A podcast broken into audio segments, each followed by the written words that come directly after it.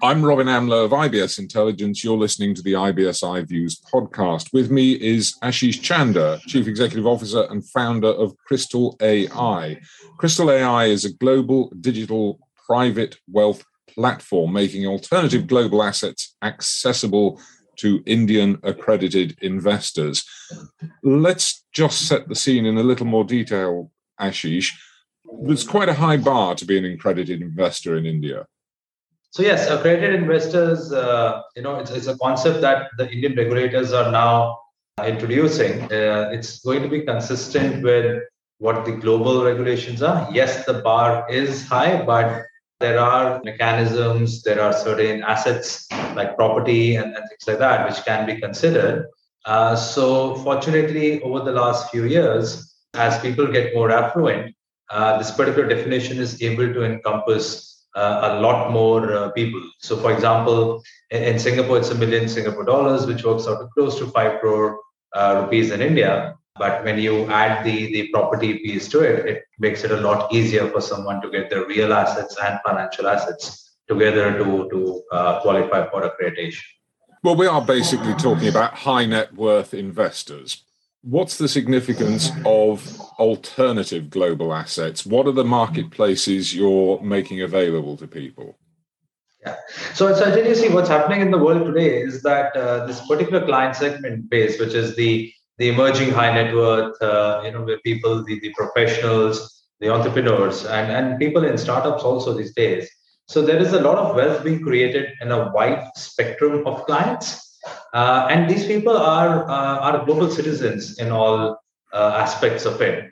Uh, so, so they are working in firms which have a global product. They are using uh, tools and services and products which are actually global in nature and uh, they are having a mindset which is a lot more open to be able to get access to investments across the globe so take an example of an investor who's uh, in, in his or her 20s or early 30s they want to access the next big thing you know whether it's coming from uh, esg or climate or spacex or, or whatever the next revolution is going to be uh, in the technology or maybe in the biotechnology space so people are very keen to get access to these and traditionally, such alternative assets or even private assets have been reserved for the elite. You know, people uh, in with the twenty million dollar account and a thirty million dollar account. So people are only shown these opportunities only if they are in the top 0.1 percent of the wealth spectrum. And that's the challenge that Kristal is trying to break, where we're saying that no, now everyone should get uh, a shot at it as long as the regulations permit. So within the regulatory permit, you uh, you don't have to be a 25 million dollar person uh, or, or let's say a 200 300 crore person but you should be able to get an, a bite-sized investment of some of these so-called exclusive deals so everyone has the right to get this access and the right to uh, you know get a return from these uh, alternative assets do you think it's fair to say that investing overall is becoming something that people need to approach with a global mindset rather than with a regional or even a country specific mindset? That's definitely the case. So, so you know, uh, people uh, who, who have kids, they're sending their kids to uh, different countries for further education, be it UK, US, Europe, uh, you know, and, and, so on. Uh, similarly, uh, when you travel out, you travel and you want to see the world you're basically behaving like a global citizen. You're using tools which are like like the Zooms or Microsofts of the world and, and Facebooks of the world.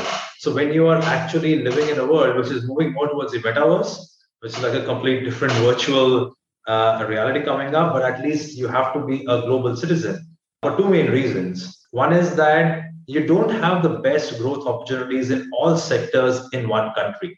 And whatever said and done, India is like you know two to three percent of global GDP. So you may not have the best innovation, the best uh, you know the next decade of growth coming from India. So while we're quite bullish on the on the markets there, but it doesn't mean that the next SpaceX may come from there or Blue Origin may not come from there. So what if you want to uh, uh, access these things? So you have to look outside of your own uh, domain and diversify.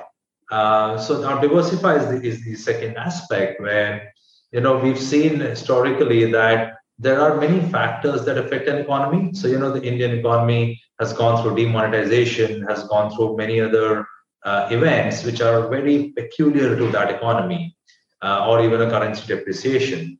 Uh, whereas the global markets provide uh, some kind of a hedge or a diversification. So this kind of a correlation benefit, you know, goes for or demands a mix, a diversified mix of assets where you may even want to follow an 80-20 rule. You could be 80% in domestic and 20% international. Just that itself is, is, is a great mix to get started with. Otherwise, you will be only very inward looking and you can't, and you're not looking out outside on what are the opportunities. Then you actually miss out on, on the next decade of growth. And before you realize, there's a whole new world of uh, investments and sector, sectors and segments created, but you are just totally out of the loop. So you have a global platform. How complex is the regulatory environment? Because first of all, obviously, you have to satisfy the regulatory requirement for your investors in India. But if you are going to be exposing those investors to international markets, and particularly alternative markets, there must be a mountain of regulations you have to climb over.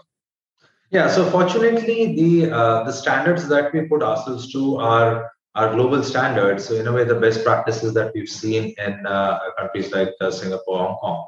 So when we uh, uh, go under the MAS regulations uh, and we see what are the best practices of MAS and SEBI and, and kind of adhere our own internal compliances to that, that makes our life a lot easier.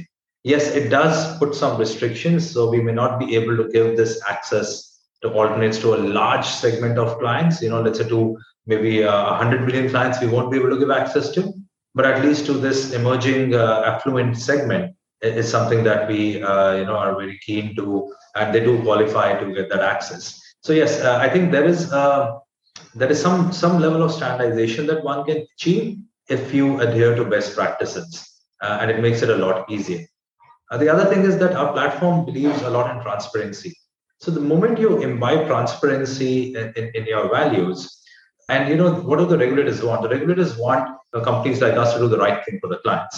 At the moment you bring transparency into the mix, which uh, which technology uh, enables us to, then we are able to uh, you know handle all the queries and and uh, uh, know all, all these sales processes in a much seamless manner because there's nothing really to hide.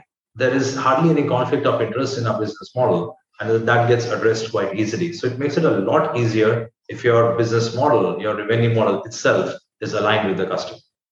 Well, let's talk about the kind of investments that people are making through your platform. This is alternative investments, private equity, pre IPO deals, venture capital. This is relatively high risk, I guess. What are you doing to arm investors from India with the knowledge to make sound decisions in these arenas. Right. So, so I'll actually clarify over there. You know, when these kind of investments, when they're done on a portfolio level, yes, they should classify as higher risk compared to, uh, let's say, a simple index. But I think they are uh, they are more in the illiquid uh, or a longer gestation uh, bucket.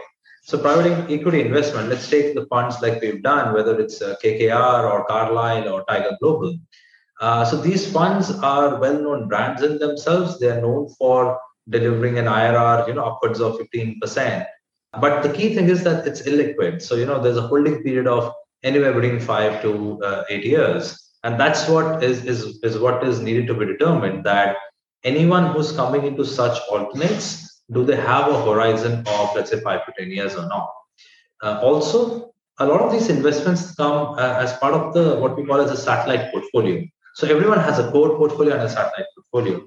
And these, these investments are actually meant to be in the satellite portfolio so that you know that this is not the uh, uh, the bucket where your core fixed deposits or, or fixed income or, or REITs and, and equities are going uh, because it is a more illiquid bucket.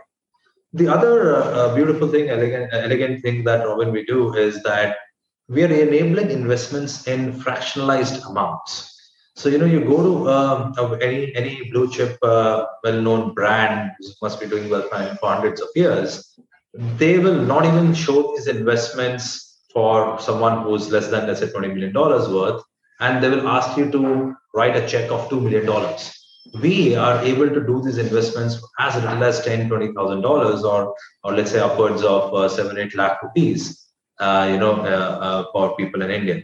Now that makes it a lot more palatable because that is where you can you can test it out, you can taste it, see if it's meant for you, go through that journey, and see whether it fits your profile. So while risk profiling, appropriateness are are key things that uh, you know uh, we do in our KYC process but even beyond that, you know, we uh, believe in delivering personalization. So does it even make sense for you to have an investment? Uh, you know, let's say if you're if you're running a retirement portfolio, should you even be going into a private equity for a 10-year uh, horizon? Probably not.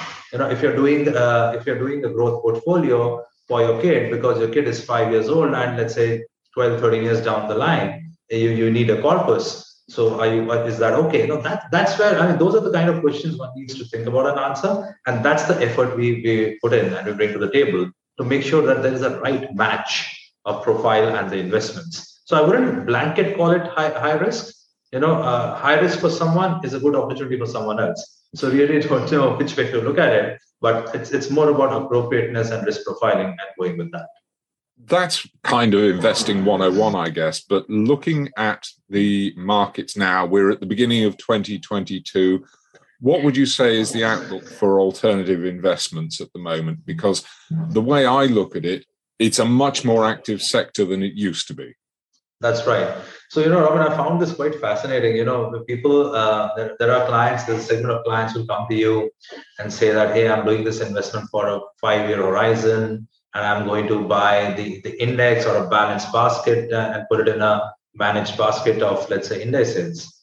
And uh, boom, when Federal Reserve talks about tightening and raising rates, that five-year horizon suddenly becomes five days, and people start asking you, "Hey, what's going to happen tomorrow?" You Dude, I thought like a month ago you said five-year horizon. what's happening over here? So, and, and it just so happens these questions are never asked in the illiquid investments. When you're putting money in a a, a basket of imagine a sequoia and a tiger and a KKR, you know it's going to be five to eight years, and that's where you know people are, are quite comfortable. But just because something is liquid, they start looking at it, and emotions start coming and playing with the, the investment discipline, and that's hierarchy, right? That's where things go for toss. In this environment, there are a lot of opportunities that is created in the private space. In fact, I'm glad that there is a, a correction, a recalibration uh, both in the private markets and public markets, because I, think it's it's very important for uh, investors to realize that markets are not a one-way street. It is an up and down journey. And while yes, the trend is typically upwards over a five-year cycle, but give it a five-year cycle.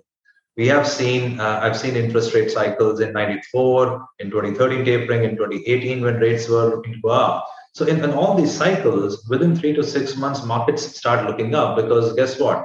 The rates are going up because you have the economy being pretty strong, and of course, inflation kicking in. So, so it's actually a good news, but the market perceives that good news as bad news in the short term. And guess what? In the short term, this is what is going to happen. Like if you're trying to behave like a trader, so you should behave like an investor and, and look at the opportunities coming in this space, uh, both in public and private markets uh, so we're quite optimistic in the private market space. And yes, a recalibration uh, was needed, which has been happening for the last, I would say, couple of months, which is a much welcome change. Uh, we, we, find it much uh, better because now we can go and take certain deals with higher conviction to the market that, hey, there is true value here uh, that is being created. And it's not uh, at, at a valuation which you saw maybe three, four months ago. Asheesh Chanda, Chief Executive Officer and Founder, Kristal AI, thank you very much.